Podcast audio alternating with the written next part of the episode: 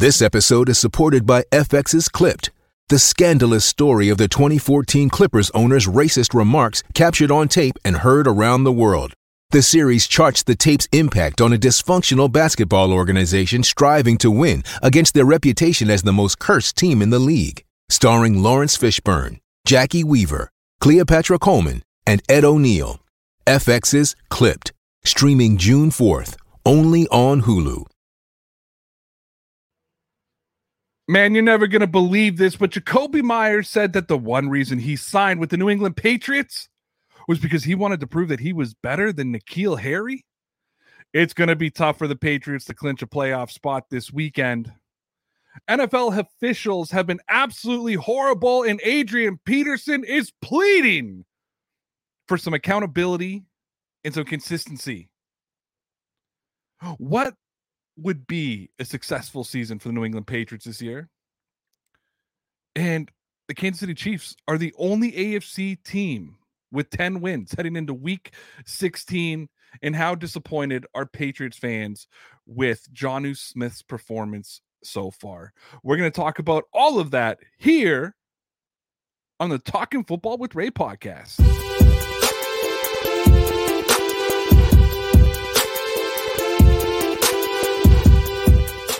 Hey, what's going on? Welcome to Talking Football with Ray, and believe it or not, my name is Ray, and I'm going to be the one talking football with you. Before we cut to the show, you need to remember that we are talking about a kid's game that's played by grown men. So sit back, relax, don't take yourself too serious, and let's have a little bit of fun in five, four, three, two, one. Zero. What's going on, everybody? Welcome to Talking Football with Ray.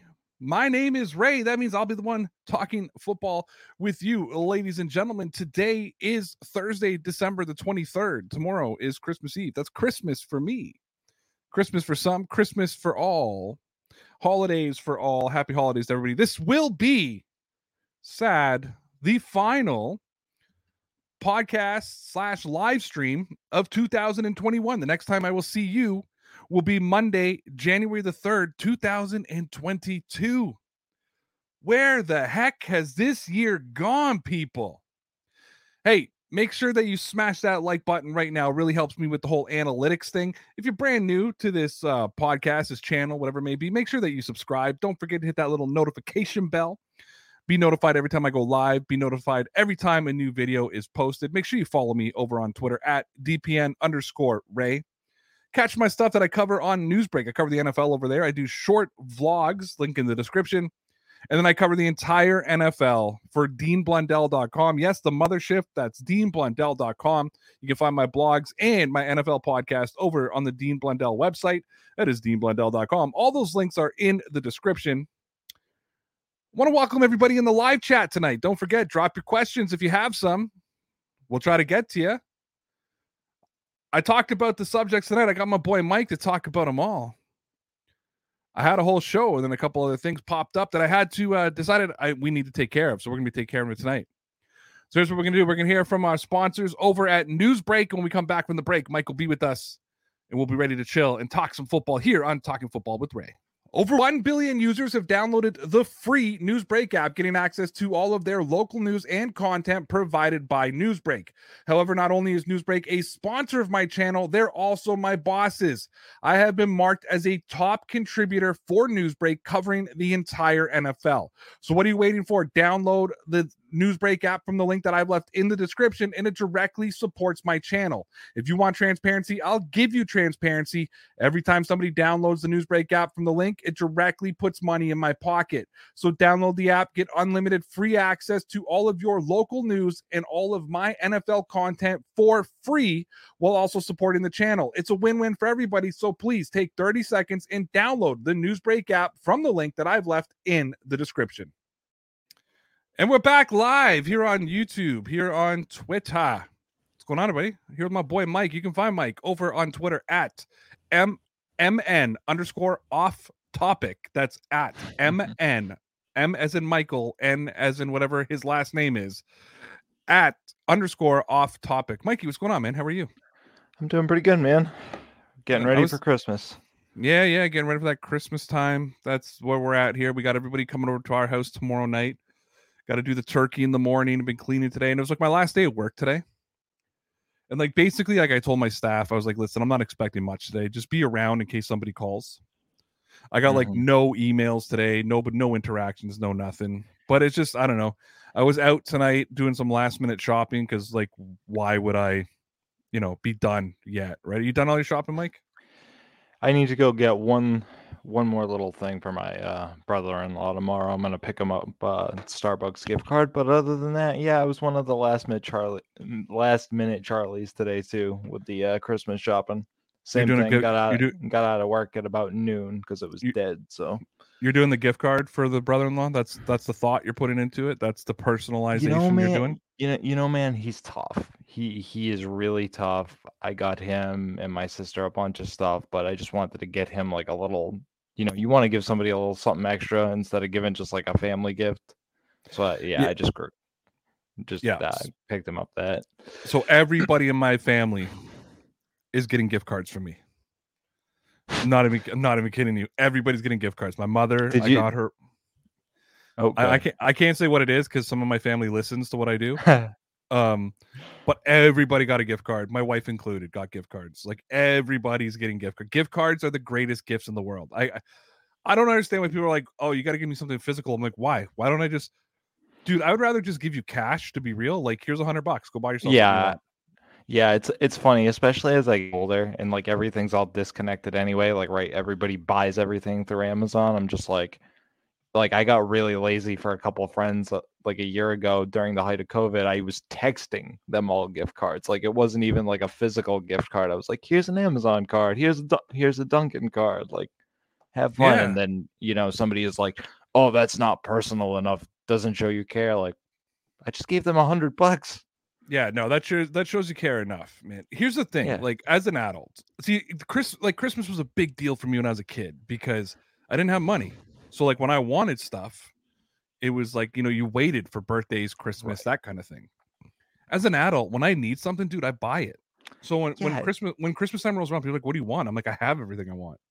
That dude, that no lie, that is exactly word for word what I say. Like I have said every year for the past like seven years of my life since I've been making like good money. You know, yeah. I'm just like, I'm just like, up. I'm like, why do we have to wait till Christmas? If you need something, get it. Yeah, I'm legit getting hats and hoodies for Christmas. That's all I'm getting. Yeah, I, and a pair of shoes. And my wife's like, "That's all you want?" And I'm like, "I have everything." I'm like, "I don't really want these hoodies." I'm like, "I'm just buying them because they look cool." And I, I don't know. I probably wouldn't have, probably wouldn't have bought them. I don't know. Just to me, like, to me, I'm like, just give me gift cards. You know what I ask my mother for every year, and she finally got them for me last year. I asked. We have a grocery store here called Superstore, I'm like, give mm-hmm. me a mm-hmm. superstore gift card. She's like, right. I don't want to get, and I'm like, yes, get me. So, I'm like, get me a superstore gift card because I'm like, Christmas cost me so much money just to know that I have a grocery card, yeah. like to do a grocery after it. I'm like, that's the way. No, gift cards is the way to go. I'm telling you right now. There's right now upstairs. There's like fifteen hundred dollars in gift cards that I'm going to be handing out over the next two days. So, but my the, the thing is too though, my wife's birthday is the 26th. Oh, so she gets she gets kind of screwed on that a little bit. She gets screwed in the fact of that. Well, no, we always make sure that she gets double, right? Like, no, so like, okay, okay. So like the 24th, her parents and brother are coming here, and my parents are coming. Okay. Mm-hmm. And then on the 25th, I'm going to my parents' house. So my mom's gonna host dinner. We're gonna be with my uncle and my sister, my brother-in-law, and the kids. So we're gonna do them. So then we're gonna give gifts then. And then on the 26th, uh, we're heading up to the cottage for a couple days because I'm off for four days now. Heading up to the cottage for four days. And then I friggin' uh, I'm going to celebrate my wife's birthday and she's gonna get gift cards for her birthday too. Like everybody who's getting a gift from me in the next three days are getting gift cards. Here's my here's my only argument against gift cards, and you kind of hit on it too, right? Like I hate and gift cards are designed to do this, right? Like I'm to go on a little rant here. They love when there's like a dollar left on a gift card that you'll never fucking use ever, especially like the coffee places. That's why I was so hesitant to get a physical gift card. That's the nice thing about the digital gift cards is at least they kind of like go into a like a wallet that you can use, you know. Yeah. So Yeah, no, absolutely. Uh, I, I didn't. I I did physical gift cards this time. Uh, Yeah. I do. I do like the digital gift cards. I'm not gonna lie. The digital gift cards are nice. Last year, I did get digital gift cards everybody, and that irritated them. Right. I think I think for some things physical is still better. Like the Amazon card I got, right? Like you load that onto your Amazon account. So either way it's it is digital, right? You're just giving something to show that thought. Oh, right? yeah, No, absolutely. But I think last year when people were getting emails for Christmas, they were in the house email. with me. They were in. They were in the uh their house with me, and I'm like forwarding them emails because I didn't want. I didn't want every. I didn't want everybody to get it ahead of time, right? So I like. Yeah. I was like sending it to them to myself and then forwarding emails out, and I think I ended up actually getting my wife to, uh, to print them all too. So I had paper copies to give people. I literally gave paper copies of gift cards. It go. was- yeah, it- I, I had a friend that did that. It was pretty creative. He just like printed out like ran, random gift cards because he was on like the same line of thinking as I did, like just stupid stores. And behind it was either like a Visa gift card or he taped it to cash. It was so funny. It was Yeah. so funny. It's it's what you got to do. So then, like, yeah, so I did that. Then I had to go to the dollar store and buy cards to put all the gift cards in. You know, like, and I'm Yeah. I don't get it. Like, there's people that spend like ten dollars on a card. Yeah. you know, yeah. legit, that card is going in the recycle bin as soon as you leave. Oh like- yeah. Nobody keeps their. I keep the. I keep cards. Uh, I don't look at them again. I just do it because I feel bad because somebody went out and like wrote a nice message for me. So like I have this like box of cards I never look at, and every Christmas or birthday they'll just drop in there. So I'm like, no. So I just went to the dollar store. I had to get like everybody a Christmas card. Then I had to go get um my wife birthday cards for like for my kids and for myself. And it's but yeah, I know that there's there's fifteen hundred dollars in gift cards right now, and then like another five hundred dollars in digital in my email at the moment. So it's uh it's been a, yeah I spent two, I spent two grand on gift cards this this year. The the other thing too, and I'll kind of say this to get a little bit off the the negative side of it. Um, you know, we we were just kind of talking behind the scenes about you know maybe being a Grinch a little bit. I know the holidays get some people down. Say say something nice to somebody that you know you maybe haven't talked to in a while, a family member. You know, Yeah. reach out. I think I think that's more in line with the Christmas spirit right now, especially with everybody you know being so separated because of you know circumstances i'm not going to say it because i hate the word at this point uh But no, But- no, I, but I do get it. something nice for people You know say, what? or say something nice I'm gonna pitch Dean Blundell for a second, and people are gonna roll their eyes and say Dean Blundell again. But you know what? Dean finishes every show with "Do something nice for somebody." You know Yeah. he does. Every show he finishes with "Do something nice." You watch Dean, like right? Do something nice Yeah. for somebody. And I think that yeah, do something nice. I'm looking at all the comments here. Uh, delusional Pats fan gives cash. Beautiful. Uh, Edward says he'll use that dollar.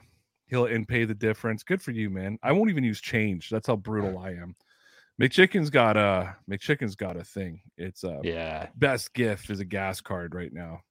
yeah and you guys is. think you know what? You guys think you got a bad? Come live in Canada if you think bad. Get gas is bad at the moment. All right, Mike. We've done 12 minutes and 58 seconds and haven't even talked a lick of football yet. We got to get into it. Let's get into our first story of the evening. Now, this wasn't a part of what I sent you today because this kind of came out late. Let me Mhm. set this up. So, a tweet came out today from Zach Cox. It said on Kyle Van Noy's Elite Eat series, Jakobi Meyers revealed that he signed with the Patriots specifically because they drafted N'Keal Harry in the first round the same year.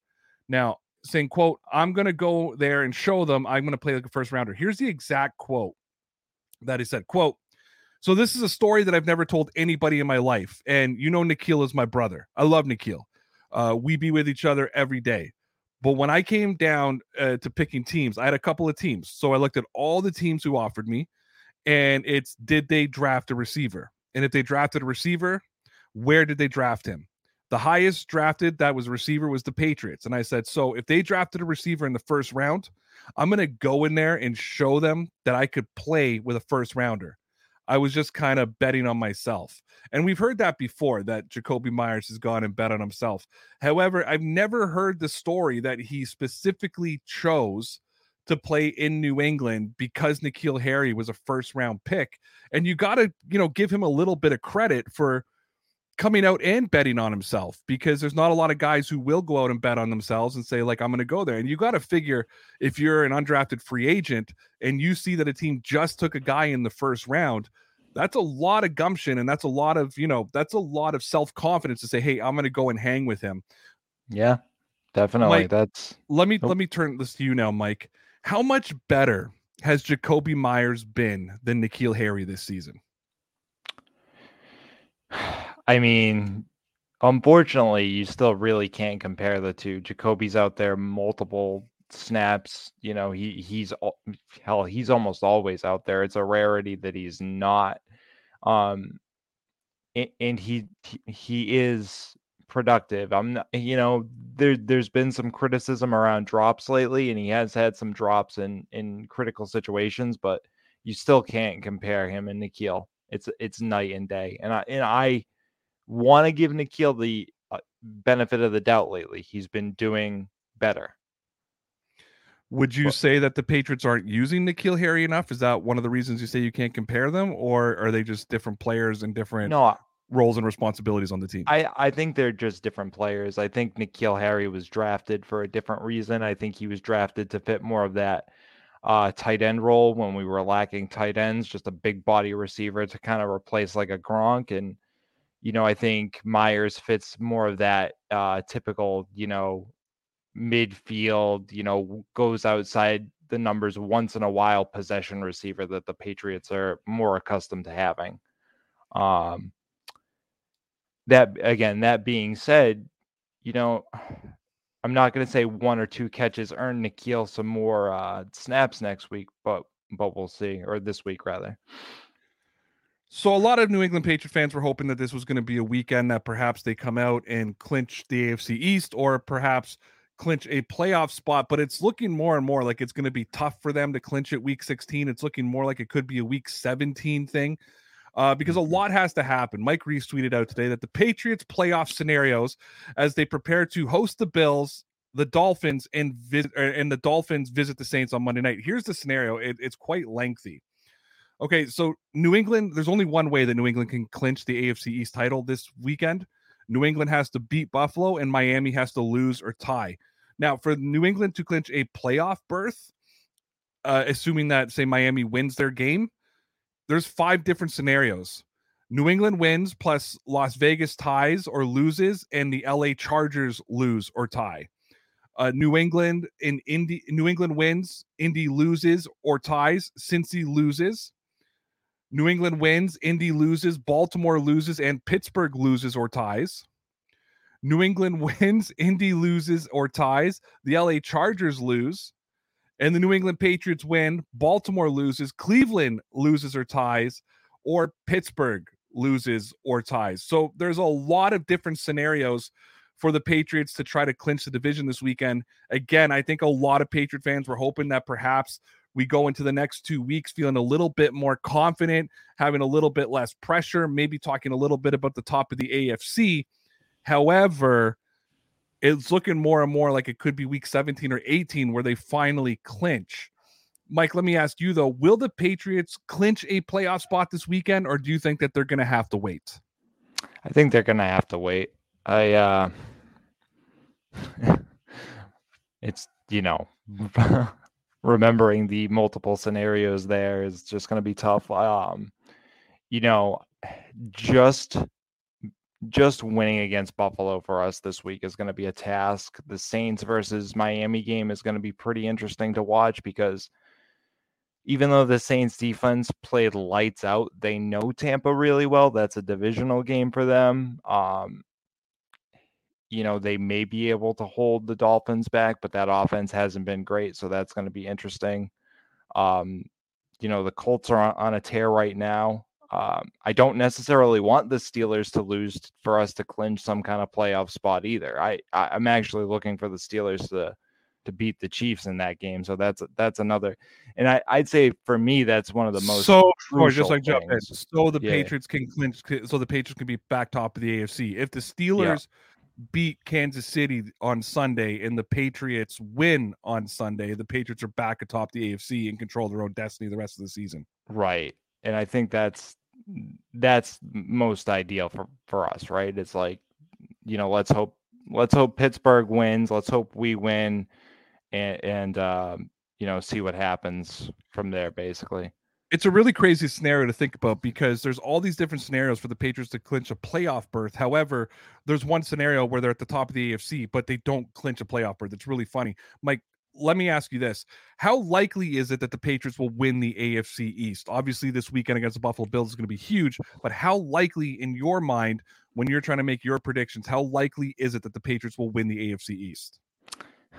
You know, I'd say about 75% right now. And that's just based on the fact that um, I'm giving them the slight advantage this weekend at home to beat the Buffalo Bills. So, um, you know, I'm gonna I'm gonna hope that that game turns out in our favor, but it could go crazy. And then the at that point we should be okay. But if something else happens, you know, there's always that crazy last game in Miami. Who knows what what can happen there? Um, again, yeah, 75%. So basically, basically what I'm telling you is I'm giving giving the Patriots 75% chance to win this game this week. I think they're coming off a bad loss. I think we're at home. Uh, I'm going to give those advantage advantages to us. So, yeah, if the Patriots win this weekend, Buffalo is basically out of contention for the AFC East. However, if Miami wins out, including beating the Patriots on the last game of the season, then Miami would actually win the top of the AFC East. And there's oh, a possibility okay. that the Buffalo Bills don't even make the playoffs and the Patriots hang on to a playoff spot. So there's a lot of different things. But let's get into this game this weekend. Mike, when you look at the Buffalo Bills, New England Patriots, huge game at Gillette Stadium, it's basically a winner take all because if the Buffalo mm-hmm. Bills win, they control their own destiny. If they win their next two games, I believe they play the Atlanta Falcons and the New York Jets. Should be two easy wins for Buffalo. They win the AFC East. They have all the tiebreakers against the Patriots. If the Patriots win, they control their own destiny. Beat the Jags, beat Miami, they win. Miami drops the game in the next three the Patriots are top of the AFC East. But let's talk about this tough game this weekend. Who is going to win the AFC East showdown between the Buffalo Bills and the New England Patriots? Yeah, I, uh, you, you, and some of the people watching right now know me. You know me. I'm usually the pessimist. I'm never going to say we're going to win a game, but again, for the reasons I pointed out, we're at home. You, you know, that little bit of an advantage. It could still be a crazy game. Um, I think the Patriots are coming back off a bad loss, so I think they know they need to show some fight in this game for obvious reasons. Um, they can't afford to fall flat, and we're we're pretty healthy uh, this game, minus you know Nelson Agholor. Hopefully, uh, Kendrick Bourne can play. It sounds like N'Keal Harry's probably going to play. Uh, I saw a post today that looks like Damien Harris is going to be available, so hopefully that all works out in our favor. Um, even though Nelson Agholor not being there kind of scares me to you know not be able to spread the field. Um, realistically, we have other guys that can do that, so not a huge deal. Um, defensive side, I think that defense, I think that defense is going to have something to prove. I think they feel like they m- maybe let let the team down last week with that big run on Jonathan Taylor. There's, I don't think they're going to let the Buffalo Bills run hardly at all, and um, I think JC Jackson is just going to be all over Stefon Diggs all night long. I think he he wants to prove, especially after you watched that game last week down in Carolina where uh, Diggs kind of burnt Gilmore, that JC Jackson has taken that next step to be even better than, than the guy that uh, you know he's kind of filling the shoes of. So we'll see what happens there. All right, so before we get into our next story, which is about the NFL officials, let's look at some of the the comments from the chat here. Uh, Lawrence Owen is asking, what will the weather report look like for the game? From what I've seen, but you're out in the Boston area, so perhaps in, in New England area, perhaps you could give us a little bit of a better de- depiction. But what I've seen, it looks like it's going to be a pretty windy, crappy, maybe snowy day on the 26th of December. Yeah, I, I, I would guess it from what I've read, it's going to be windy, uh, cold. They said it could get below freezing. I haven't heard any any snow yet, but uh, that could also change around here in any given minute. So who knows? Maybe Mac Jones will only throw uh, two passes this game. Uh, Delusional Patriots fan says, I feel like it's more important for us to win the division, not just make the playoffs. What's your thoughts of that? I mean, honestly, and I, you know, I know we'll talk about this later, but any playoff spot this season to me is a big, big victory.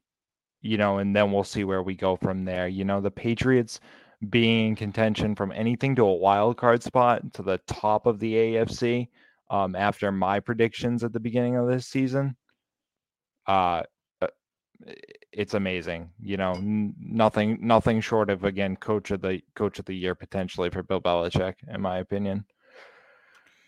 Edward says you can't compare those drops to Harry's bumbles. That's obviously in response to you.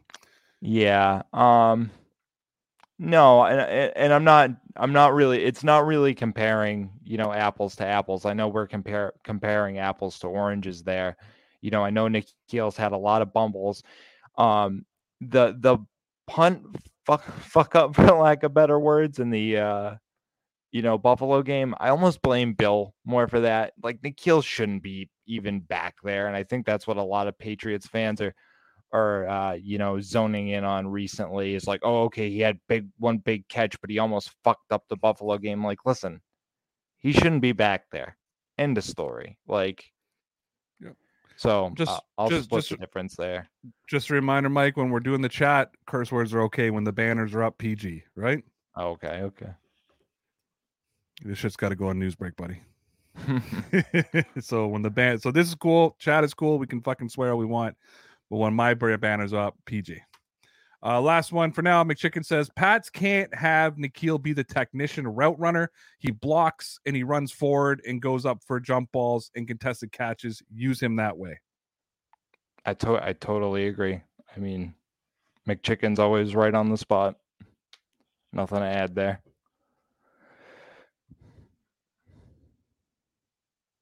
Uh, not sure. Don't don't get angry over my Harry comments. Oh, because he said N'Keal proved he was worth the first round pick with that catch. N'Keal for president. yeah, yes, he did prove that he was worth a pick there. Now, Lauren, Lauren says Harry was good. Brady never threw to him because he didn't want him to look.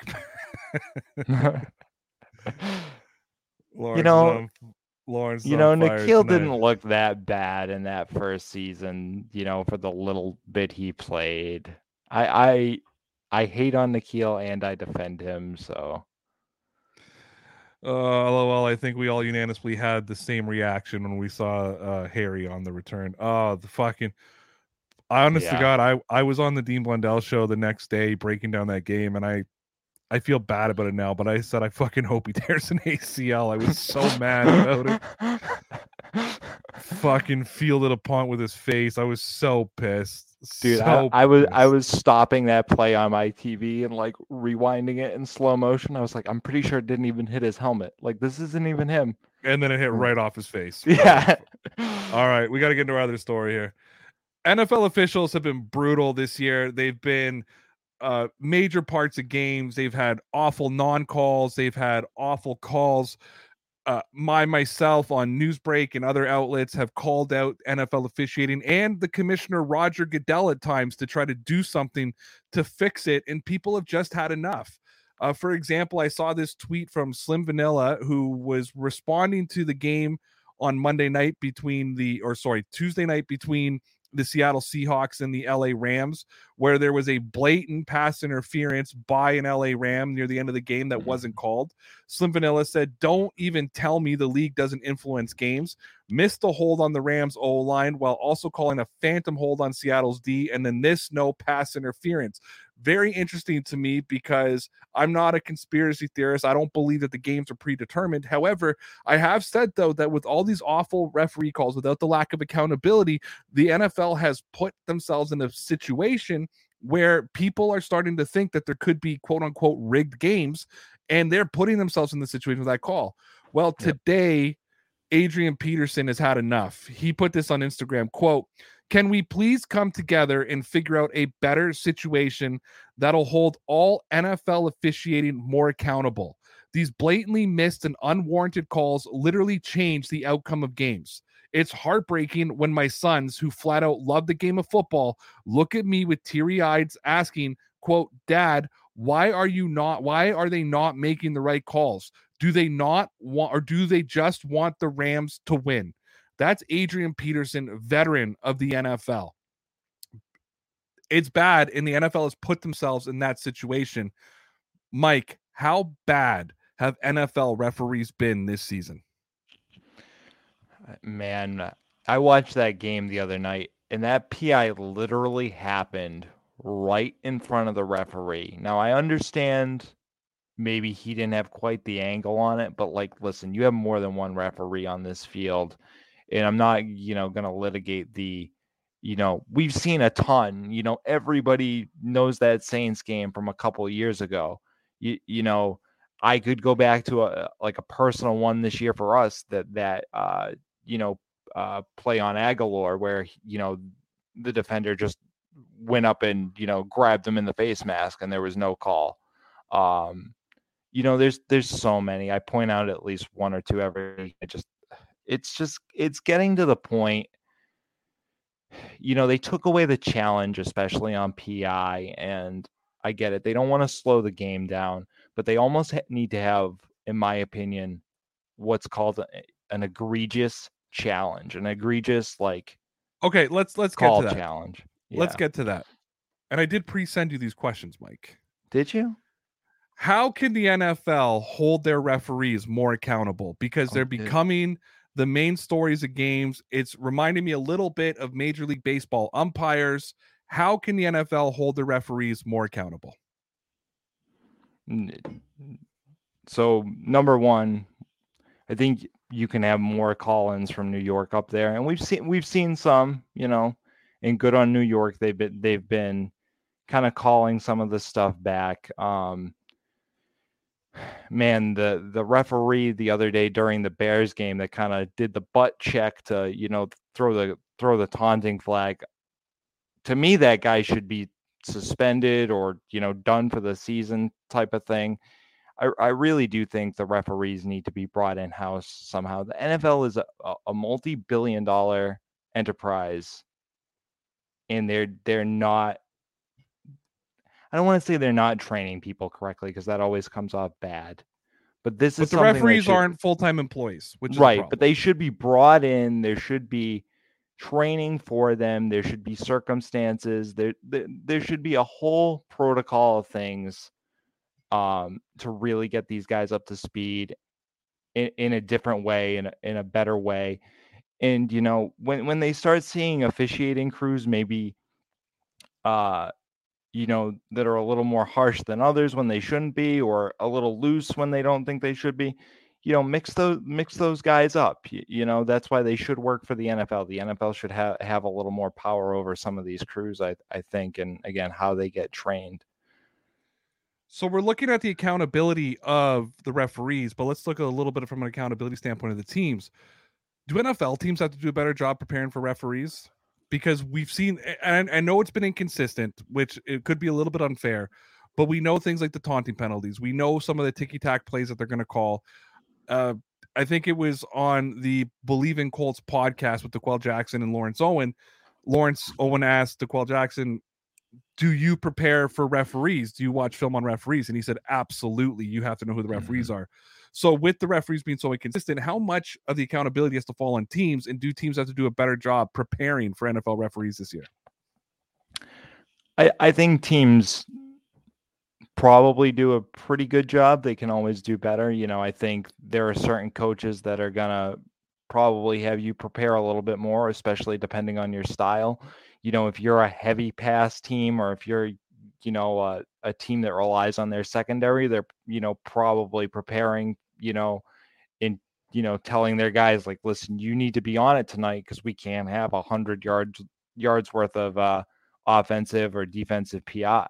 You, especially the PI calls. We all know those are those are what everybody is really complaining about for the most part because they can they can get get a team 20 to 30 yards plus, you know, in a matter of an instant. So um okay, let's take a, a couple of the comments from the chats here. Uh, people have had weighed in here. Kevin says officiating has been so inconsistent this season. I think that's one of the frustrating things, right, Mike? Like it's just been so fucking inconsistent across the board that you just, I mean, if you're going to call everything, call everything. If you're not going to call anything, don't call anything. But why right. is this a penalty? Why is this not a penalty? Why is that taunting? Why is that not taunting? Why is that PI not called? Why can't they call from the booth? Just inconsistency, I think, is where people are getting frustrated with, right? Yeah, I think uh, a big example of that too, and um, I'm kind of for, for, equal justice under the law, especially now that he doesn't play here. When Tom Brady goes and yells at the other sideline, I think he should be flagged, especially when people are getting flagged, uh, you know, for basically looking at the other sideline in some games. It's really stupid. Uh, Edward says, "You think the refs don't get money on these games like everyone else? Maybe they should bring back those subs." Uh, when mm-hmm. we went from the refs on strike. That was a great season. I mean, at this point now, I mean, everybody complained about the replacement officials, but I mean, at this point now, I'm like, I can't tell the difference between the two.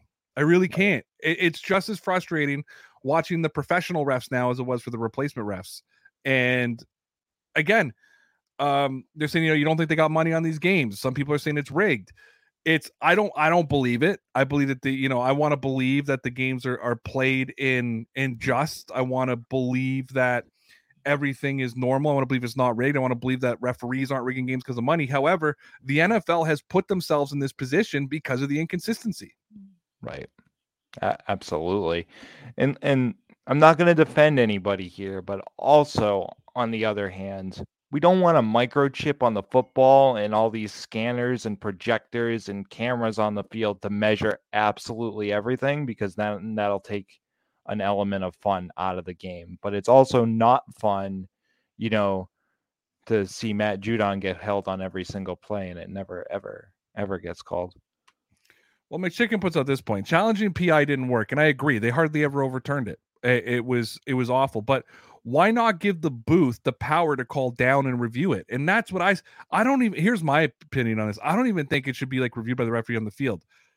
If you watch soccer, right, a team scores a goal, just like the touchdown in football, it gets confirmed. You go. A referee, if if if something happens like that egregious non-call pass interference call, that would literally take 11 seconds for them to see the play, call down, and say that was pass interference. Throw the flag and go. That now puts it up to the other team to try to get a snap off before the booth can call down to the referees. Yeah, and I I think this is where I kind of went to that ag- idea of like an egregious challenge, like an egregious penalty challenge, like where there's no question, like the, that Rams game the other night, they, you know, like every team would get one of those and be like, "You you're stupid, look at it again," t- yeah. type of thing. Oh, absolutely, I absolutely agree with that. Uh, Delusional Patriots fan says PI is okay, but pointing is absolutely unacceptable. There are children watching this game. I, you know, I say the same thing. You know, you can throw yourself head first. Two players, two Patriots players left after taking hits to the helmets. And I'm not calling out the Colts. I don't think they were dirty plays. So don't get me wrong. You know what I mean? Like I, I think that the second call could have been a pass interference call, could have been a defensive receiver hit, but I don't think there was ill intent to the hits, if that makes sense, right? However, it's okay to go helmet to helmet. Uh, let's not forget this is a league who does not acknowledge that head trauma from concussions causes health problems and mental health problems later in life. It's also a league that's um uh its reaction to rising cases and its solution to stopping rising covid cases in the league is just to stop testing right this is what the nfl does um but yeah don't point your finger at somebody though because fuck me you know what I mean? It's it's the taunting rule irritates me because they let all this other shit go and they're so fucking just hung up on this taunting. I don't know how you feel about it. The taunting thing drives me nuts. It's football. Like unless the guy is standing over somebody like uh you know d- doing certain motions just just just move along and again going back to your thing about the inconsistency that's what bothers me again and I agree with you. I don't think like in the Colts game, for example, there was any ill intent with some of those helmet hits. And eh, I think in the case of um, you know, N'Keal Harry on the second play there, I think they both went down. That's probably why a penalty wasn't called. So um, unfortunately, but again, it's about consistency. If, if people are getting bashed by the helmet, we heard we heard this for the last few years. Oh, the NFL is trying to be hard on things like that for CTE. Well, Mac Jones got hit in the helmet earlier that game, and I believe the game before too, and nothing was called on him. So, and again, I'm not trying to be a homer. Obviously, this is what I see from our game. I'm sure it happens in other games. The refs need to be on the lookout for it. Kevin says, huge Brady fan. The GOAT should be able to get away with anything he wants. Ha, joking. Hmm. uh, Colts loss, Colts loyalist, I apologize, uh, says, I agree. Making officiating a full time career, using technology for finding the right answer, training with uh, both should limit time. I agree. I also believe that I also believe that it shouldn't be like a New York booth. It should be like like in soccer. There's a video official. Every stadium for that game, one of the referees are in the stadium. You know what I mean? And it's it's they're only watching that game. I think if you got to go back to New York all the time, it could be a problem. But uh, I, I honest to God think that if you just had a replay official in the booth at the game, it would solve every problem. All right, we're going to move on, guys, to our next story here.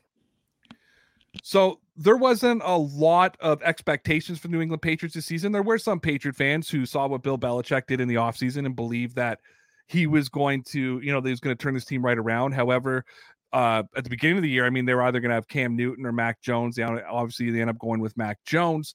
And, but again, now they're sitting at the top of the AFC East. A week ago, they were top of the AFC. And we're kind of looking at how to manage these expectations here. NBC Sports, uh, NBC Sports Boston Patriots cover tweet out today. Quote, the roster was one of the top 10 worst in football last year. How quickly they've been able to rebuild this roster has been impressive. And this is coming from Albert Breer says pump the brakes on the championship talk. Albert Breer says that making the playoffs will make this a successful season for the Patriots. I don't necessarily disagree with that. I understand as fans that we're going to have expectations. However, we went into this season and, and through my analysis, I believe that the Patriots were going to win eight games. The fact that we're now talking about clinching the AFC East, clinching playoff berths, I think that you can look at that and say it was a successful successful season, considering that you have Mac Jones, Rhamondre Stevenson, and Christian Barmore, who are going to develop into even better players who are playing on, on rookie deals right now. You've got veterans who are still adapting to the Patriot system, and you're starting to see them get better and better. This team, I thought, was built to start competing in 2022. They're already competing now. And Albert Breer's basically laying out that the Patriots just making the playoffs, even if it's a one and done, should be looked at as a successful season. Mike, is making the playoffs good enough for the Patriots, or should fans be expecting more as we're kind of going down the stretch run here? No, I think just making the playoffs at this point, even a one and done, should be viewed as a success. I think there will be some people who will be a little upset at that and you know us saying that type of thing because um you know, two weeks ago they were, uh, you know, the news media because I don't think they had much to talk about was hyping up the Patriots as you know like Super Bowl favorites com- coming out of the uh, AFC. Um, so let, let me tack on to this. Yeah. When with if we were having this discussion two weeks ago, when they were on a five game, six game, seven game winning streak, would you like did the Colts game kind of bring you down to earth as a Patriots fan a little bit? Or were you always like hey I'm good enough with one and done. If I would have told you 2 weeks ago hey the Patriots are going to be one and done in the playoffs would that have upset you more now than it would uh or then than it would have now no, I think my expectations have kind of remained the same, but it, at the same time, the Colts did bully them a little bit. Not that it kind of wasn't um, I don't want to say it was expected, but we kind of had that, you know, in the back of our heads. The Colts are a good team. Listen, the the whole idea of, you know, I think the media ran with this Belichick versus Brady in the Super Bowl and just wanted to talk about it for a little bit. This this team is still new. There's still a lot of cogs there. Listen, they if you make the playoffs, you can go as far as, as you know, basically your team takes you or your practice takes you, whatever, whatever, whatever you want to say there. Um, I had this team at six wins at the beginning of the season. I was lower than you. I was very pessimistic.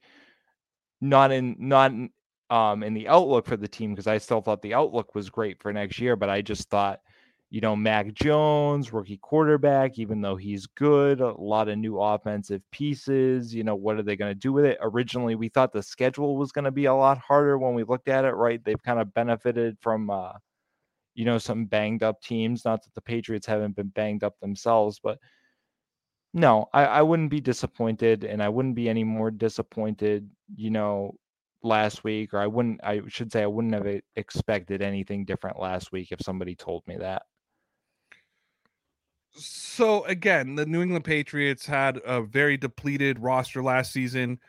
Uh, with guys opting out, obviously for COVID, and then of course they didn't have a lot of money to spend. They lost some big free agents. Tom Brady, obviously headlining it. They also lost uh, Elandon Roberts. They lost Kyle Van Noy. This year he goes out, he spends a bunch of money.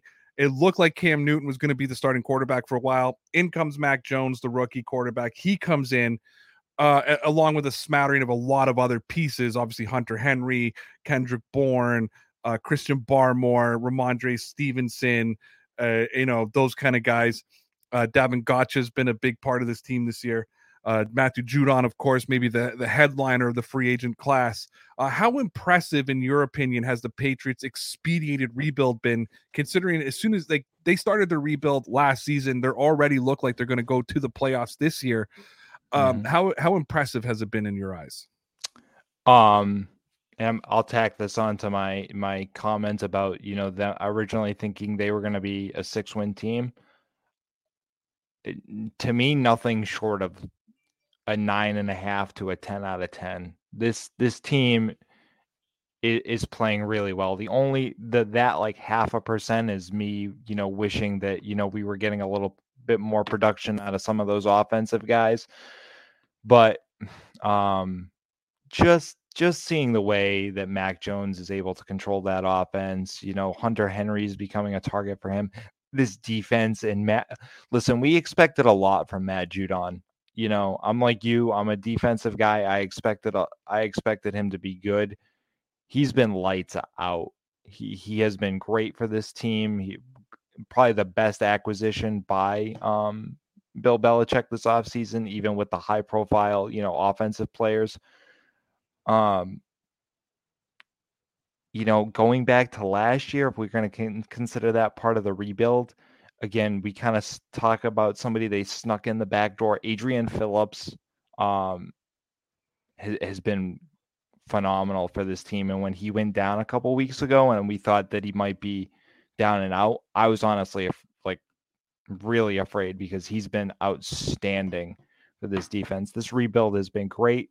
The value from the draft has been outstanding. I would say Bill Belichick got got the equivalent of you know, two to three first round draft picks. If you really want to give Rhamondre a heavy nod, you know, they picked up they picked up Jones, they picked up Barmore, they got Rhamondre. They they have some unknowns that they drafted, so we still don't know where those stand. But this could go down of, as one of Bill Belichick's like best drafts since like what that ten, was it 10, 2010 when he drafted like McCourty and Gronkowski and you know the list goes on. Yeah, absolutely. So let's get into that a little bit. How much credit should Mac Jones get for the Patriots rebuild this year? Because obviously, a team is normally only as good as their quarterback. Uh, even if a team like the Patriots, who are a run heavy team, even if we had a game where Mac Jones only threw the ball three times, most NFL teams are only as good as their starting quarterback. How much credit would you give to Mac Jones for this Patriots rebuild this year? I would give a lot. I I think uh, you know as, as much as you can give on the offensive side of the football because he's been he's been as composed as any young starter I think in the league.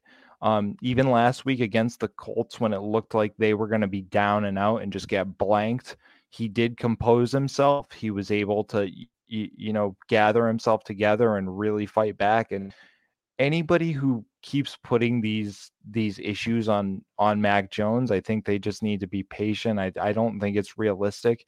I think he has shown a lot of that fighting spirit that Tom Brady, you, know, brought to the Patriots for so long at at that position. And to all those people let's say we could have had Cam Newton, uh, guys, go go watch, go go to Twitter and look at Ray's posts on Cam Newton. You, you're not you you should drop that opinion by now. Uh, to quote Lawrence Owen from the Believe in Colts podcast and Colts Law, there are 47 other quarterbacks better than Cam Newton in the NFL. All right, Mike, let's take a look at some of the uh, chat here since we've we've got it. Uh, delusional Patriots fan says I had New England at 11 and 5. He also said I thought that Gilmore would be a big part of them going 11 and 5. Kevin says it's cap and t-shirt Sunday. Let's go. Unfortunately, they wouldn't be able to do caps and t-shirts until Monday night because that's when the Dolphins play the Saints and the Saints do have to lose. Edward says win or lose, I think we provided that we're back. Scam nothing was a waste of our time. Uh, Edward says if we if wide receiver if we had Edelman this season, he would make a difference for us. How much? Of how much of a difference do you think Edward would make, or um, Edward, Julian Edelman would make to the Edward would make a big difference too. Uh, but what do you think? I think Julian Edelman would bring a veteran presence to that locker room that the fan base would love. But other than that, I think his knee is shot. I don't think I don't think there would be too much. Maybe maybe some of those quick off the off the line, you know, five yard out routes for first downs. Did you say I wasn't a defensive guy? No, I said you were a defensive guy like me. Oh, okay, uh, that's, what, what I, I thought. I thought that's what you said. I thought that's what you said. Is that uh I was yeah, because like everybody knows I'm a defensive guy. I'm like I am. I'm not an offensive guy. I'd rather a game be three nothing than you know. He, yeah, he's got the Hightower shrine, uh, shrine right behind behind the shroud there, the red oh, shroud. I, I, do have the high. I have the Hightower shrine. I have the I mean, dude, I got Teddy Bruschi over there. I, I got JJ Watt. I got Ray Lewis. I'm a I'm a defense guy to the to the bone. So yeah. uh got uh McChicken says misheard. Um yeah, you're All you're good, riling man. me up, McChicken. All right. Uh let's get into our final story of the night here. So week five, if you would have told a lot of fans that the Kansas City Chiefs would be at top of the AFC, they might have thought you were crazy. The Kansas City really had a bad start to their season. It all kind of accumulated in October. It was actually on Canadian Thanksgiving when they got blown out to the Buffalo Bills on Sunday Night Football. Buffalo kind of knocking the monkey off their back. Kansas City just looking bad on both sides of the football, both offensively and defensively. Heading into week 16 this week, the Kansas City Chiefs are the only AFC team with 10 wins. We understand Tennessee could go to 10 wins on with Thursday night football, but heading into the week before a game is played, they're the only AFC team with 10 wins, which I think is a little bit surprising because I think a lot of us believed at this point of the year there'd be multiple teams with 10 wins, which is kind of indicative of what's happening in the AFC. Now, the mm-hmm. playoff picture is very interesting in the AFC because you got right now going into this week, you got the Chiefs at the top of the division, the number one seed if the playoffs were to start today, the first wild card game would be Buffalo Bills at New England Patriots, with the Patriots as the second seed and Buffalo as the seventh.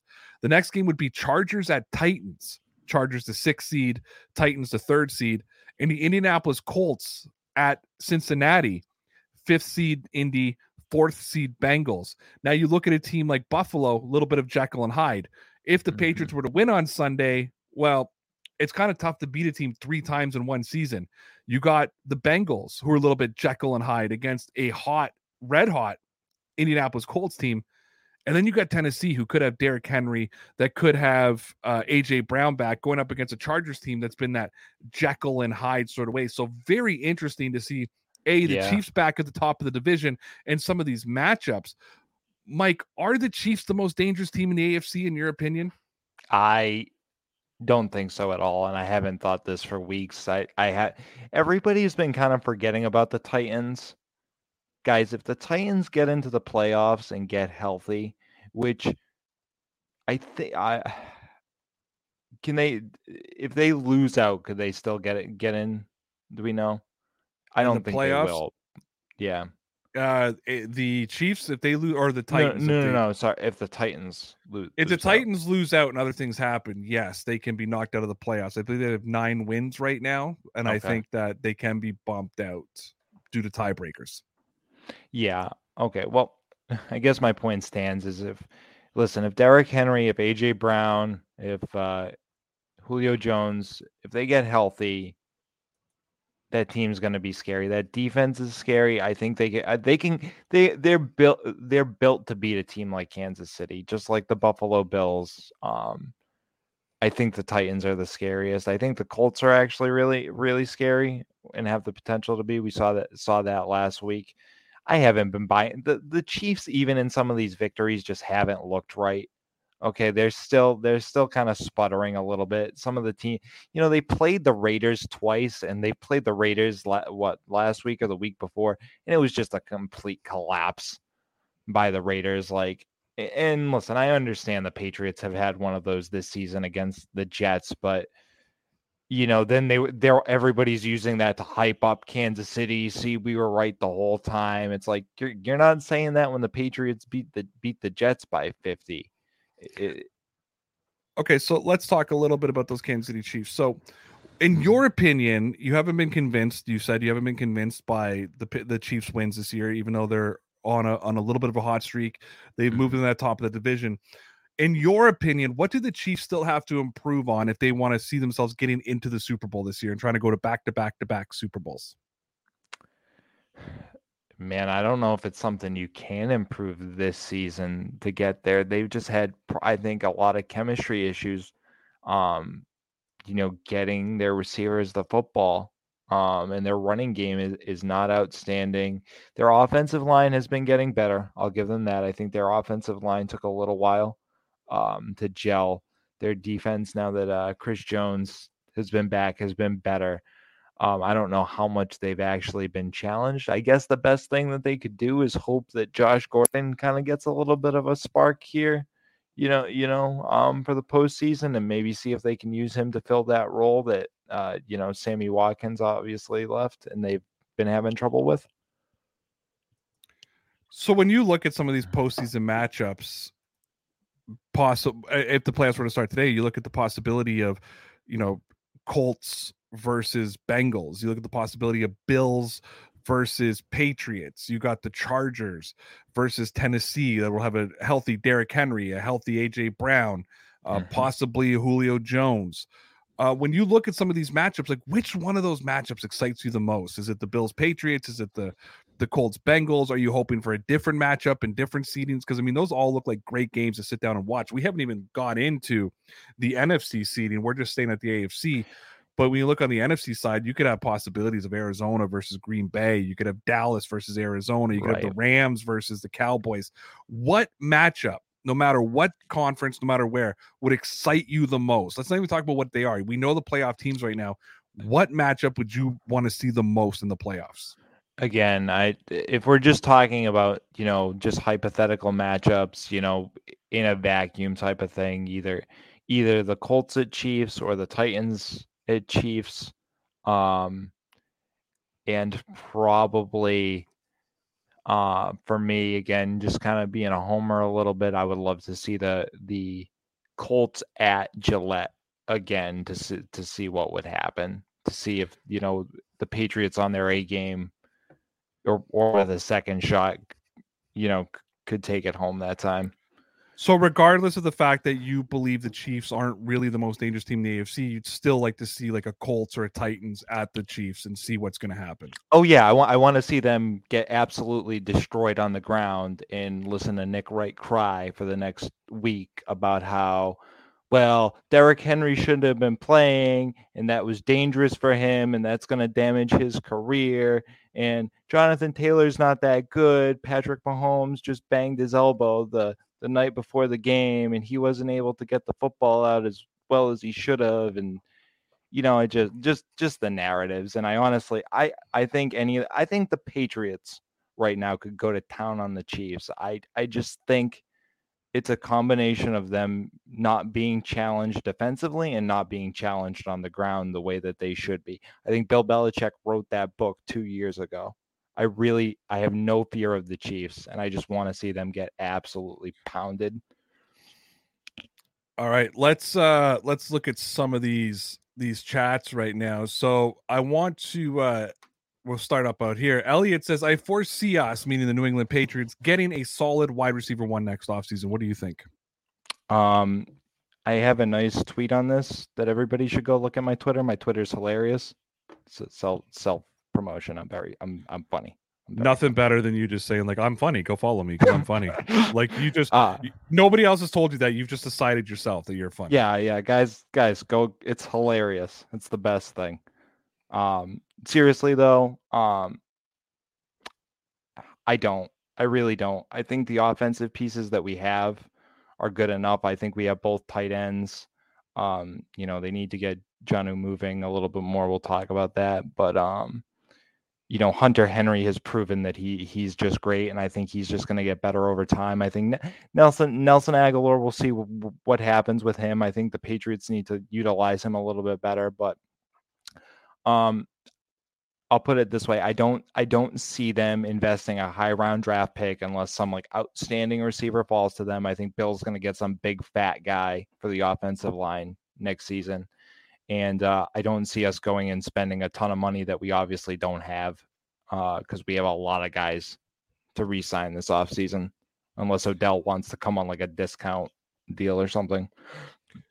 McChicken, check your DMs if you're listening right now. Um, Dave wants to know why don't the Patriots try using N'Keal like the 49ers used Deebo and McChicken did respond uh not his strengths. But what do you think? Why don't the Patriots use N'Keal Harry like the 49ers use Deebo? I think the Patriots have tried to use N'Keal, and I think they're still having trouble. I think he's having having trouble figuring it out. I think he's have, ha- had trouble making the jump to an NFL wide receiver, um, and I think they've they've tried to put him in some of those circumstances, and either the Patriots haven't put him in great circumstances, or he just hasn't looked good in those circumstances. So, combination of both.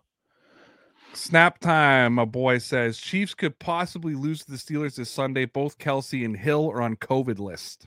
Oh, I didn't know. I didn't know Tyreek Hill was. Oh yeah, he went on two days ago. So there was a bit of a joke about that. My boy's a Steelers fan, and I texted him. I want to say Tuesday or something like that, Uh, because he was at the Steelers game against the Titans. He when he flew to uh, to Pittsburgh and went and saw it. And I said, "Hey, if you could do me a favor and uh, beat the Chiefs, that'd be really great because you've helped us out the last couple of weeks." And he laughs and writes, "LOL, yeah, right." He says, "Yeah, the game plan is Mahomes, Kelce, and uh, Hill have to be on the COVID list." Then, like ten minutes later, Kelce went on the COVID list, and I was like, Kelce "Oh, was there's on the- one." And then, like the next day, I'm like, "Dude, Hill's on now." I'm like, "Your plan's almost coming to fruition." Yeah, I mean that that's gonna be big this weekend. Obviously, like that that tho- that's their two guys right there, and Mahomes has had trouble even with them on the field. So, and and listen, man, that Steelers defense. I've been watching all these games with uh, Joe lately. It seems like we're always catching a Steelers game. He's a big Steelers fan, and it seems like they always seem to find a way to, you know, fight back or at least stay in the game. So I think it's going to be interesting. Hopefully and I said this at the top top of the podcast. I really hope that the Steelers kind of do the AFC a solid, aka the Patriots a solid, probably, and kind of knock them off the, off of their top spot a little bit. Uh, Delusional Page fan says, "Is watching the Chiefs. My reaction was, wow, they are beatable, unlike last year." Yeah, absolutely, absolutely. They just they just kind of don't look right without Sammy Watkins. I don't, and some other things going on there.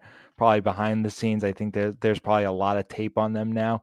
I think Bill Belichick, um, again, wrote that book two years ago. You're seeing a lot more teams jam Kelce off the line, which is giving uh, you know Mahomes a, a lot of trouble with those quick outs for you know 10, 15, you know 20 yards because Travis Kelce's the best tight end end in the game, you know, and would just get you crazy yards over the middle potentially. So, yeah, they're beatable. Sorry, I'm just uh I'm talking to McChicken because I'm confused about something. Do you want to share with the class? No, I don't. Okay. I don't. Guys, Because- secrets. I'm seeing something that he's not seen. And I've seen it a few times now, but like we're not even seeing the same person. You can see the chat, right, Mike? In in on on StreamYard. Yep. Do you see the one right under delusional Patriots fan? Don't say it out loud. Yes. Okay, so there's been a few of those but they're not popping up on on the YouTube chat apparently. But we're seeing it. I don't know what that was. I was asking McChicken what that was. I thought it was one of those gotcha things. Pe- Uh, people have gotten them. Don't say it out loud I don't know what it is, but people have gotten me with those. Oh no, I see, I see, I see it on the, I see it on the YouTube thing. Do you? Oh, McChicken doesn't have it, Yeah. but he's he's uh he's trying to figure out what it is because I don't know what it is. But I know that I once had to click on something and I and I said something. Someone wanted me to give a shout out to their friends, and uh I ended up saying a racial slur, and I wasn't happy. Oh, gotta- Yeah, Noted. yeah, no, no. Like I didn't say it out. Like I didn't say it, but the guy was like, "Can you say hi to my friend Nick?" And then there was a last name to it. So when I oh, when I shouted it out, I you know, I said, you. "All right, hey, how's it going, Nick?" yeah, and yeah. then the last name, yeah. So uh, don't want to do that again. So if I don't recognize something, I won't. I read the comments very carefully now I got you. Yep. before I I do that, and I don't know what that what that is. So I was asking McChicken. He usually keeps me up to date with what the young kids are doing because uh, I don't know what the young kids are doing. Yeah, I I'm I'm, I'm barely, you know, able to stay afloat on some of some of this stuff. so yeah, no, but I've been nailed before. All right, I got one more thing I want to talk about tonight, and then that's it. We'll call it a wrap. But right. um, we've talked a lot about some of the great things that Bill Belichick did in this offseason. Obviously, bringing in Hunter Henry, uh, bringing in Jonnu Smith, or sorry, bringing in uh, Matthew Judon, who's been like the you know probably the shining star of the class. Hunter Henry next. Kendrick Bourne has had some big moments. Davon Godchaux's been a big piece. Jalen Mills has had his moments. All that type of stuff. One of the players that people were very excited about was Jonnu Smith. Uh, we saw the two-headed monster with Henry and Smith. Uh, I actually, when I did my analysis on the signings pre, or you know, before the season started, I said I know everybody's really happy about Hunter Henry. I'm more excited about Jonnu Smith and the athleticism.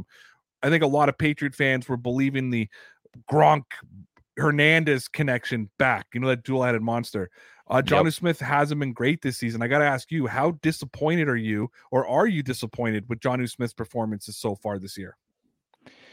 Yeah, jo- man, they just he just hasn't been able to get going, and it's been a real disappointment. You know, we saw some of that highlight reel from him playing, you know, on the Titans last year, catching all those touchdowns, being a a YAC uh, yard guy, get you know, just bowling through people, and man, it's pretty shabby for what what we're paying him. You know, we're paying him like top three. I think it. I no top four, top five money. You know, he's he's getting the same exact thing as Hunter Henry. He's in that upper echelon of these guys that are again all over the field catching things. You know, really you know making outstanding plays for their team. You know, Kittle, Kelce, and he just hasn't been able to get it going. I- I, don't want to completely trash him for it, um, because you know it seems like every time he makes a play, it gets called back on a penalty. You you know, um, some of it I put on Josh McDaniels, uh, because you know the uh, the pass that they've tried to do over the middle of the field two or three times now, he always seems to be about a step late for. You know, that was uh, you know, he he uh Mac threw an interception on that a couple weeks ago or a couple months back at this point. Seems seems like it just seems like he he isn't on the right page. It seems like he the or those weeks of practice he missed all the way back when still still aren't catching up with him at this point, which is scary for a guy that we're paying like he's a top five tight end. It, you know, like I said the other day, you did a breakdown of Julio and how much he got paid per catch. We're we're using Jonnu Smith like he's Isaiah Zuber last year. And I, you know, I, I'm gonna go back and look at look at Isaiah Zuber's production last year. But that's essentially it, guys. He's Isaiah Zuber, and it's it's kind of gross.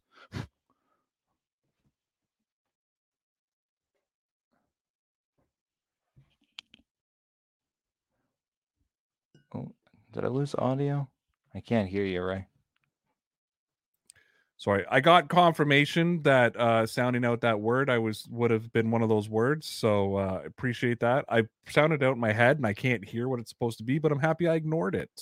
Um, but I'm happy. And uh, my boy Roy says that's that old Mike Hunt tr- um, tricks. But let's get into this. Uh, Smith is definitely a letdown for what I expected, but then we get the Jets game. Mm. Eh. It's the Jets. Uh, McChicken says that they're using Smith like Zuber and Dwayne Allen. Yeah, exa- exactly. It's again for what we're paying him, it's gross. But is that on Smith or is that on the Patriots? No, I mean the Patriots pay, paid him expecting this, and I think he is a hard worker. I think it's just something's something's not clicking there. Again, I don't want I don't want to absolutely crap on on Jonnu Smith. Listen, he's going to be here at least on paper for four years. You know, I'm willing to give the guy at- least this, you know, a second year before I start coming down on him and saying, like, listen, bud, we're going to cut bait and just give that extra money to Hunter Henry so he sticks around. Um, he Well, they can't cut. They can't cut bait anyways. I mean, that's that that cap hit would be way too big. No, no, no. I and I'm not saying they would. I'm just saying that you know that's like some crazy argument. McChicken says that this is a fundamental year for Smith. There's a reason they signed him first. I don't. I don't like that because you're paying him again top five money over all five years, and they could have signed a guy like hell. They they could use Devin Asiasi and get the production that I think they're getting out of John Smith. I I I I don't. Asiasi caught like one ball last year. I mean, dude, like I- other than the Jets game, okay, in the crazy floating catch last week, I know he's had like one touchdown. You know, he had that touchdown early. Uh, I'm not sure if he had any others. I'm just not impressed by what he's done. And again, I'm not I'm not fully blaming him. So to me, it sounds like McChicken is thinking, "This is all. This is you know, it's all going to come of the down plan. next year. It's all a part of the plan." All right, I, I got. mean, I got to get out of here. I got to get out of here. I Got to get out of here. Ladies and gentlemen, let me take a second here. Give you a little bit of ASMR to end the year. this is uh this is the final podcast for the year. I'll be back on January 3rd, 2022. The Patriots would have played two games by then. I'll basically be back to set up the Miami game. That could be a huge game for Pats Nation. I will be uh, posting some clips as the week or so goes on, but as you know from last year, I take uh, this holiday time off to be with my family. I it's 8:41 and have yet to spend any time with my wife today because of work. So because of that, I take this week off. This is family time for me. So I want to wish all of you a very happy holiday, a Merry Christmas, Happy Kwanzaa, Happy Hanukkah, or whatever else you are celebrating, no matter where you are, where you're from, regardless of religion, regardless of anything. I hope that you keep yourself safe throughout this holiday season. I can't stress that COVID is real. I don't care if you're vaccinated or not. Just keep yourself safe. That's all I ask. Keep yourself safe. Don't put yourself in a compromising position. I hope that everybody gets what they want. I hope that you get your family time. And I want to thank all of you. You know, two years ago, Connor and I did this big New Year's Eve, or last year, this big New Year's Eve special that won't be happening this year. Um, just so you all know, my New Year's Eve plans are ruined, so maybe I'll I'll backtrack. Um, unfortunately, um, my cousins and her husband, who are like brothers and sisters to me, um, tested positive for the Rona, and he's pretty sick. So Brian, I'm thinking about you, buddy. Five days of fevers. It's not good. Right around the holiday time. Luckily, their son, my nephew, I consider my nephew, no symptoms, so we're we're good that. But both uh, my cousin Christine and Brian. So I'm thinking of both of you throughout this time. Thank you guys. I appreciate all of you. I appreciate the people who come and comment in the chat. I appreciate the people who don't comment. I get messages sometimes from people saying like, "Hey, I'm I'm here every day. I just don't message. I don't comment. I don't go in the chat. But I watch you every day." And I appreciate you. I appreciate all of you who send me DMs on Twitter. I know some of you send me DMs on Instagram. I don't I don't check Instagram a lot, so I apologize to you. And I know I'm not the, the best at always getting back to your DMs. I'm a busy man. But I do appreciate you guys because listen, at the end of the day, Mike and I, or Connor and I, or Lawrence and I, or Mario and I, Dean Blundell, whatever, none of this little digital empire that I'm trying to grow and build would exist without all of you. It's you guys. It's my Patreon members. It's the audience here on YouTube. And I don't look down on you if you're not a Patreon member.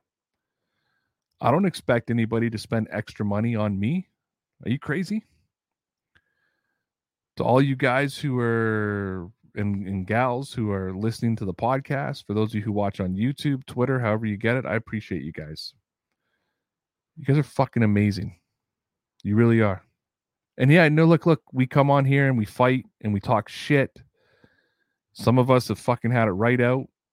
I, I, I had a suck fest this year where I fucking wouldn't even talk to none of y'all because I was so pissed at the comments. I get that, man, but we're, passionate. We're pa- we're a passionate fan base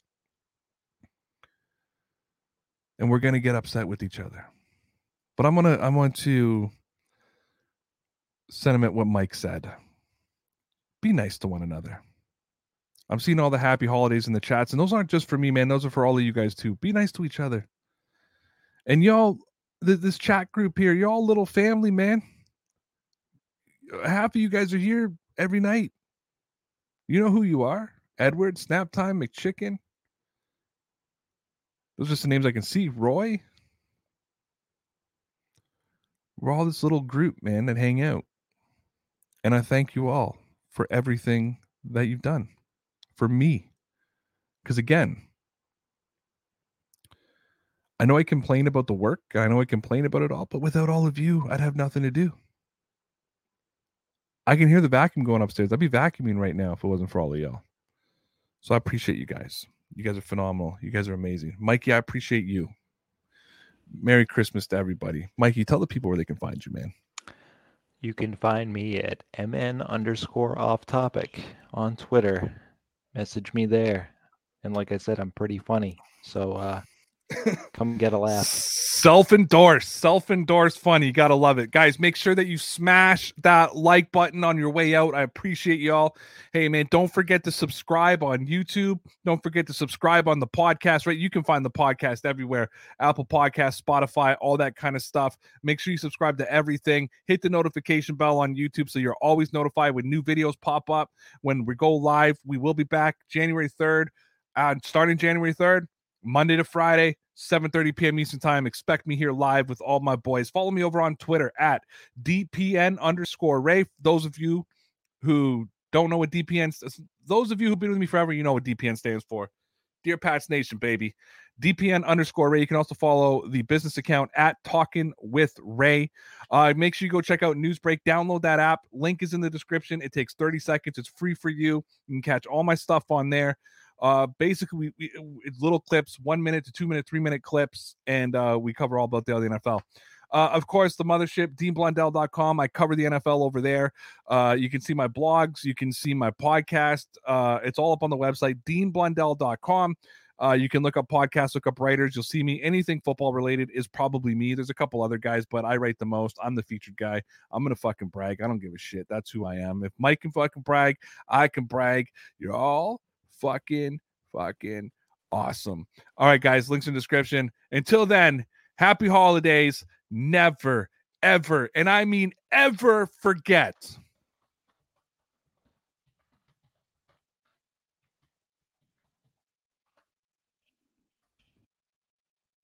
Don't forget. You did yourself. I didn't. I just didn't talk. Oh, okay. You ruined it, Mike. It was a fact.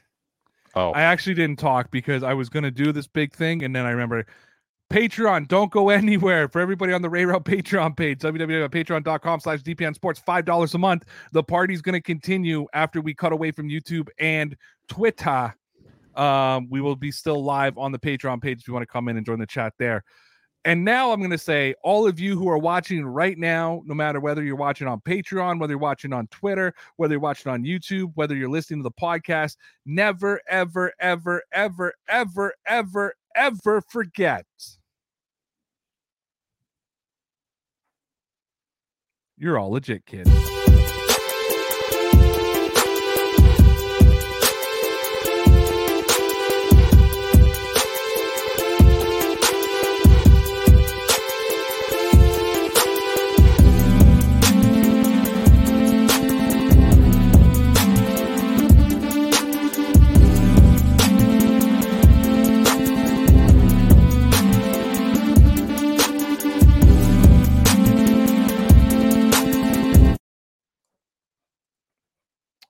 And uh, we're back here for those of you who are listening to the podcast and for those of you who are watching on Patreon. Appreciate you guys. Appreciate you guys a lot. It still says there's 19 watching right now. There shouldn't be 19 watching because we've cut Uh. away from everything. There should be zero watching. yeah, no, it definitely it definitely stopped the YouTube stream. So Yeah, and it stopped on uh, Twitter as well. I can see that. So I'm not I'm not sure why it says 19, but uh there we are. Someone's telling me to show some class. What am I showing some class for? Oh, it's telling me to show some class. Did you see this Justin Ramos tweet? I did. He deleted it, but he's like, I so I don't know if this guy's telling me to show some class or if he's so anyways. I wrote, don't let this piece of shit get away with it. So he tweeted out yesterday, breaking Patriots special teamer Matthew Slater has tested positive for COVID 19 per source. He didn't. Yeah, I don't know if that. I don't know if the guy was trying to be cute, but Oh, Justin Ramos is a fucking troll. A Okay. fucking troll. And uh this guy, N'Keal Harry Burner, says, uh, show some class. And I'm not sure if he's talking about me or if he's talking about Justin. I'm gonna hope Justin. I hope he's talking about Justin. yeah, we'll assume we'll we'll give him the uh, Christmas benefit of the doubt. How about that? Yeah, that sounds good. There's no way 19 people are watching on Patreon tonight. That just that doesn't make sense to me. This has got to be an error. Do you want me to? Let's do this. Stand by. Stand by. Stand by. Anyways, everybody who's watching on uh, Patreon, everybody who's watching on or still listening on the podcast, the bonus content that you get on the podcast, just you don't get it live. uh, hope appreciate y'all here. I should have acknowledged some of these things, man. Snap Time said, uh, "Happy holidays, Ray, and Merry Christmas. Thanks for the great podcast this year. Looking forward to another year of great shows." And I'm looking forward to another year of great shows too, man. I really am. I'm, I'm hoping that uh, we can have a good time. Kevin said that uh, hope your close friend recovers soon, Ray. Thank you. I, I appreciate that very much. The Duke of Yoke says happy holidays. Edward says we're patriots. Uh, I wish you a happy holidays. Fantastic. Edward all says prayers uh, to your family, Ray. I appreciate that. Jacob says good vibes. Merry Christmas. Edward says happy holidays, Ray. Kevin says happy holidays. Uh, appreciate everybody who watched live on YouTube. I always do, and I appreciate all of y'all who are there. Um, Mike, are you watching on Patreon right now? Because now it says there's 20 people watching. Yeah, so I logged on to Patreon. It, it must be something stuck with the counter. So when I logged on to Patreon, it added one, and we're not Yeah. live on YouTube. So No, but we're live on. on I'm wondering if I'm live. No, my other one's unlisted, so I'm not sure what's going on. Maybe we got 20 Patreons. If you're watching on Patreon right now, type in the chat. I need to know if you're watching on Patreon. Because yeah, or if you're anybody's watching, how about that? Yeah, because it says I got 20 people. I know loyalists usually watches, but uh, we got a lot of people. Uh, I didn't get my. I only got two Patreon comments today, and I, we don't have to answer them. My boy Thomas says, "I wish you and your family a wonderful Christmas." Um, let me try that again. Not a Christmas, a wonderful Christmas and a blessed 2022. All love, bro. Thomas, I love you too, man. Um, Alex says, "Have an amazing Christmas with your family, Ray." Alex, you have an amazing holiday as well. Uh, I I appreciate y'all. Um, listen, um, I get all sentimental at Christmas time, Mike. It's it's one of those like to me, it's like because it's the end of the year. You know what I mean? And I like to reflect yep. on everything that happened. It, has been, uh, you know, if we go back, like if I were to do a year in review, it's been a crazy fucking year for me. Um, we left Sportscaster at the end of February. You know, like don't forget, like January of, of 2021, we were we worked for Sportscaster. We had a a steady income coming in. Now we knew that we we got fired in December. We knew it was happening. We hadn't even we didn't even make the announcement. None of you guys knew in January yeah. 2021. Yeah. Um, it was we were nervous because we had this steady income that was coming in and we had nothing. We were trying to rebuild ourselves on on YouTube and um, we started building that little network with Lawrence and Master and Sarah, and I wanted it to be this like big Boston sports network, you know? Right. Yep. um, we launched the Patreon page and thought like, dude, we're gonna get like two people. That's what we thought, right? so the fact that we're at like 30 um or me now like like blows my mind and it blew connor's mind too and i mean i know i'm not like some guys that have like 100 150 200 but like we have 33 patreons like 33 people pay money to watch me talk about football that blows my mind man so we, we launched the patreon uh, we get rebranded. You know what I mean? To the whole Dear Pats Nation thing, man. We go a little bit more sleek, a little bit more simple, the black and white. My yep. wife was just saying to me today how she loved this sweater. You know, the, for those of you listening on the podcast, it's the just a black hoodie with uh, cursive writing that says Dear Pats Nation, and underneath it says Premium Sports Entertainment. Yeah, um, is that um, one of Chevion's? That was Chevy. Yeah, Chevy yeah, Productions, Chevy. man. Good stuff. He, he made us some sick ass merch. Uh, a lot of people got behind the podcast, got behind this show. And then, you know, we thought like, okay, so we, we, you know, we start building ourselves on YouTube and we're starting to get the following and things are going great. And then, and then things start kind of falling off, right? Um, we had yep. to move on from Sarah. We had, you know, uh, Tyson got so busy with his own shit, right, that he couldn't give us, you know, uh, time yeah, anymore. Mm-hmm. And, uh, you know, so that changes. And, and you know YouTube's been very different for us uh, since. But then we get the Newsbreak job, you know what I mean? Right. And it's like, and uh, I want to say that was in July that we signed with Newsbreak and um, giving us unbelievable money over on Newsbreak, and we're just like we're jacked. And then fucking September or October, Connor leaves, you know. Um, and I'm sitting there like, okay, I have to like, I don't know what to do. You know what I mean? Like, I don't, right. I don't know what to do. Um, and it's funny because I had been by myself before. It's not like I hadn't, even when I was with Connor. Oh, I signed with Colorcast. If you remember, I was doing. I had the Colorcast. I still have the app on my phone and get random notifications. Yep. Good, good. Um, I I'm pretty sure when I clicked on there, they still advertised my show as like going live at at seven o'clock every day.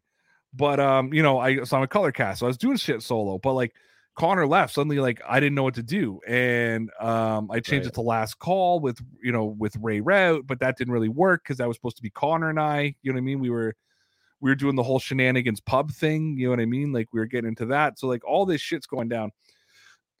we have no idea. I have no idea what I want to do. And I'm trying to do it on my own. People aren't getting into it. I'm pre-recording the shit, streaming it live. You know what I mean? I'm doing the Patreon yep. stuff. I'm running myself to the ground. Dean Blundell comes around. Hey man, we love you guys. We want to bring you on. I got to tell him Connor's no longer with me. You know what I mean? yeah. Um. Oh, because they see me as more of an interviewer than like yeah. like I can I can rap with every you know with everybody, but they like the dynamic of me because they're like you're a good interviewer because you can get your point. Like they're like you're really good at getting your point across asking the question and then let somebody else answer and then answering the question then you know asking another question by actually giving your own opinion as well Right. Um, so I'm like, oh, I don't know. So I, you know, I talked to Connor. Connor actually considers coming back, and uh, just says he can't do it, and I, I totally got it, right? But he commits to me every Monday. Lawrence commits to me every Tuesday. So all of a sudden, I get this idea, like, well, fuck, what if I have a different co-host every night of the week? You know what I mean? So yeah, I, I, I talked to you. Great. Not I to talk, interrupt too much, but yeah, yeah. Like, listen, just just real quick, like to get a little bit of Connor every week is great Lawrence is always a good watch. You know, I, I I'm sure the loyalists will watch at some point, but you know, I know you weren't able to build up quite the, you know, network you wanted right away, but it's just nice being able to chill with those guys and having the connection with those guys. So, well, it has. And I think like Lawrence and I were talking about this on the, um, one of the Friday night ones where like one of the big things about as much as like we both walked away with a bitter taste because of sportscaster, we both did acknowledge that you know they kind of gave us a jump in what we were doing. Mm-hmm. But on on top of that, him and I never would have met each other if it wasn't for sportscaster.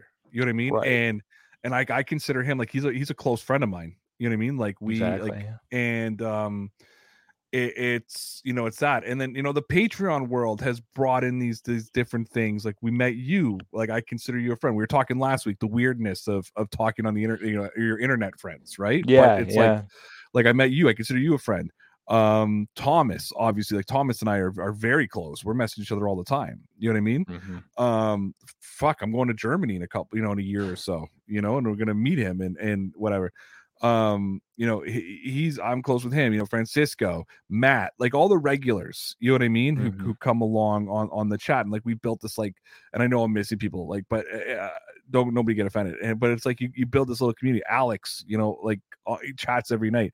We got this football pool. Like this year when i break it down has fucking so much has happened. You know what i mean? Like it's been yeah. it's been It's such a crazy year when you actually like do the full review of everything that's happened.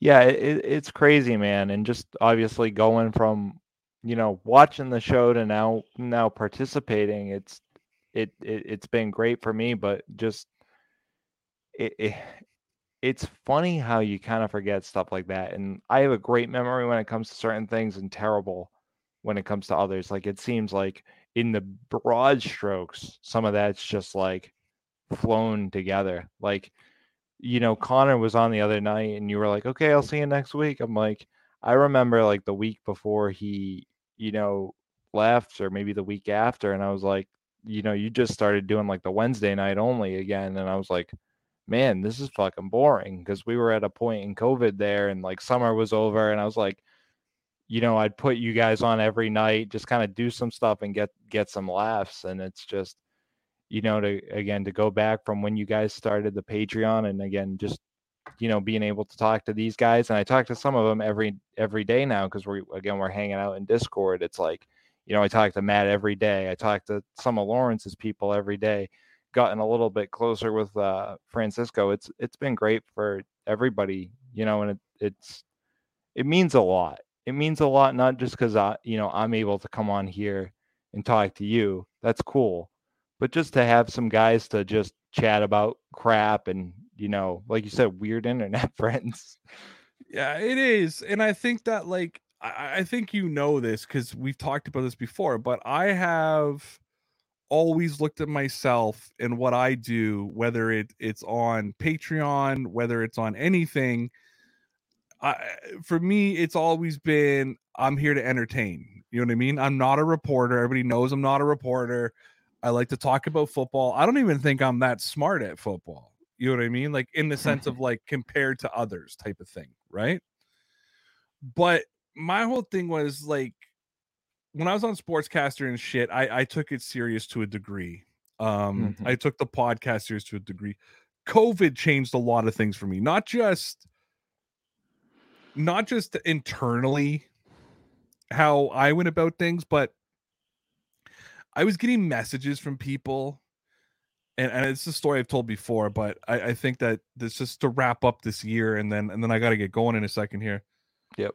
But um, when I was getting messages from nurses and firefighters and doctors and and just frontliners, um, people who were in the the the, the factory and all these lines, when when a lot of us were all at home you know what I mean? Like a lot of us were all at home, safe. Uh, these people who were out every single day, and they would message me and say, "Hey, man, you know, like I come home from my shift every day, and I listen to you and Connor. I can't always watch live, but I listen to you and Connor.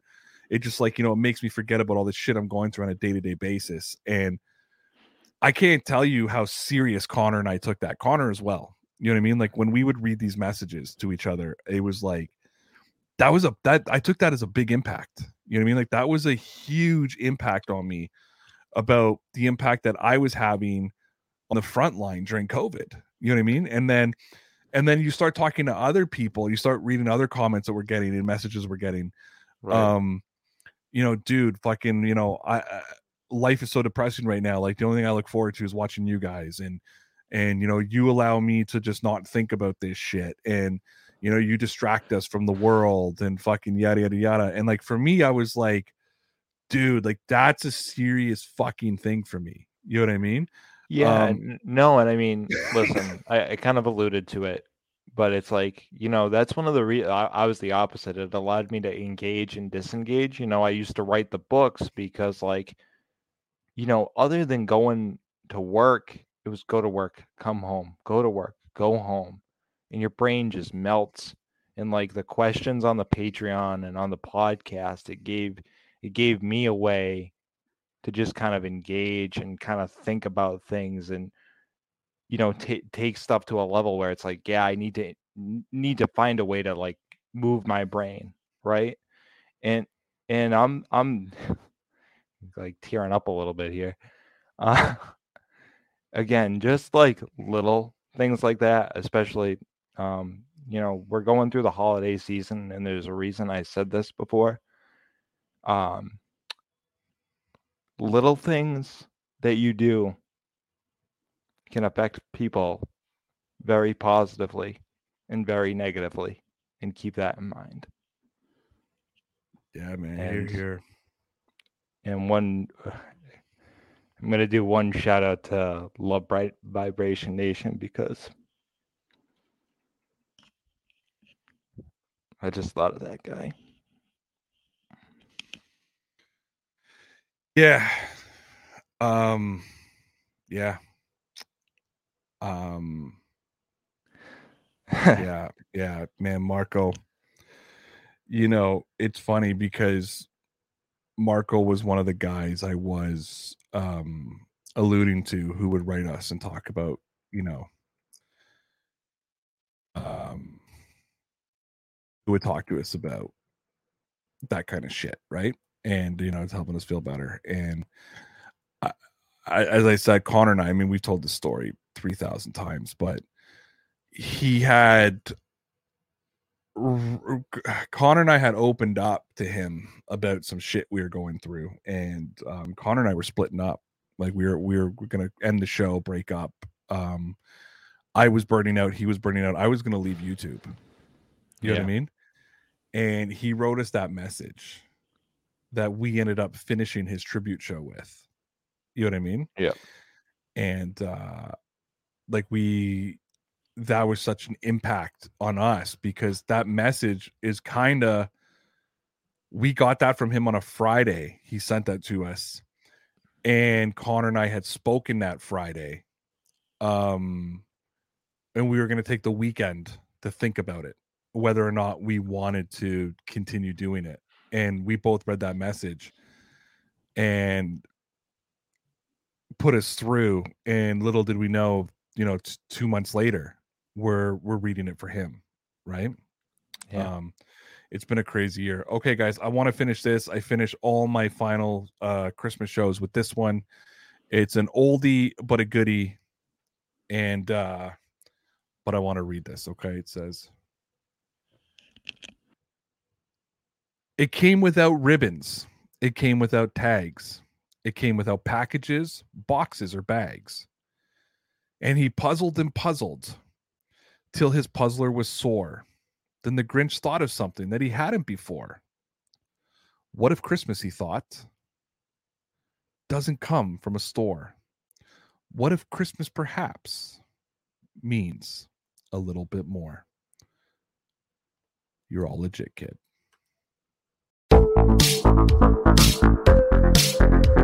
Hi, I'm Connie Thiessen, the host of Broadcast Dialogue, the podcast. We focus on Canada and the challenges facing Canadian radio and TV, as well as highlighting those moving the industry forward from podcasting and streaming to new broadcast tech. Check us out at broadcastdialogue.com or your favorite podcast app. The Podcast Super Friends is a monthly meeting of five podcast producers. Hi, I'm Katherine O'Brien from Branch Out Programs in Baton Rouge, Louisiana. I'm John Gay from Jag and Detroit Podcasts. I'm Matt Cundill from the Sound Off Podcast Network. I'm David Yas from Pod 617 the Boston Podcast Network. And I'm Johnny Peterson from Straight Up Podcasts. Together, they form the Podcast Super Friends, an alliance of podcast masterminds sharing best practices, insights, and discussions to help make you a better podcaster. Follow or subscribe to the show on Apple Podcasts, Spotify, Google Podcasts, or at soundoff.network.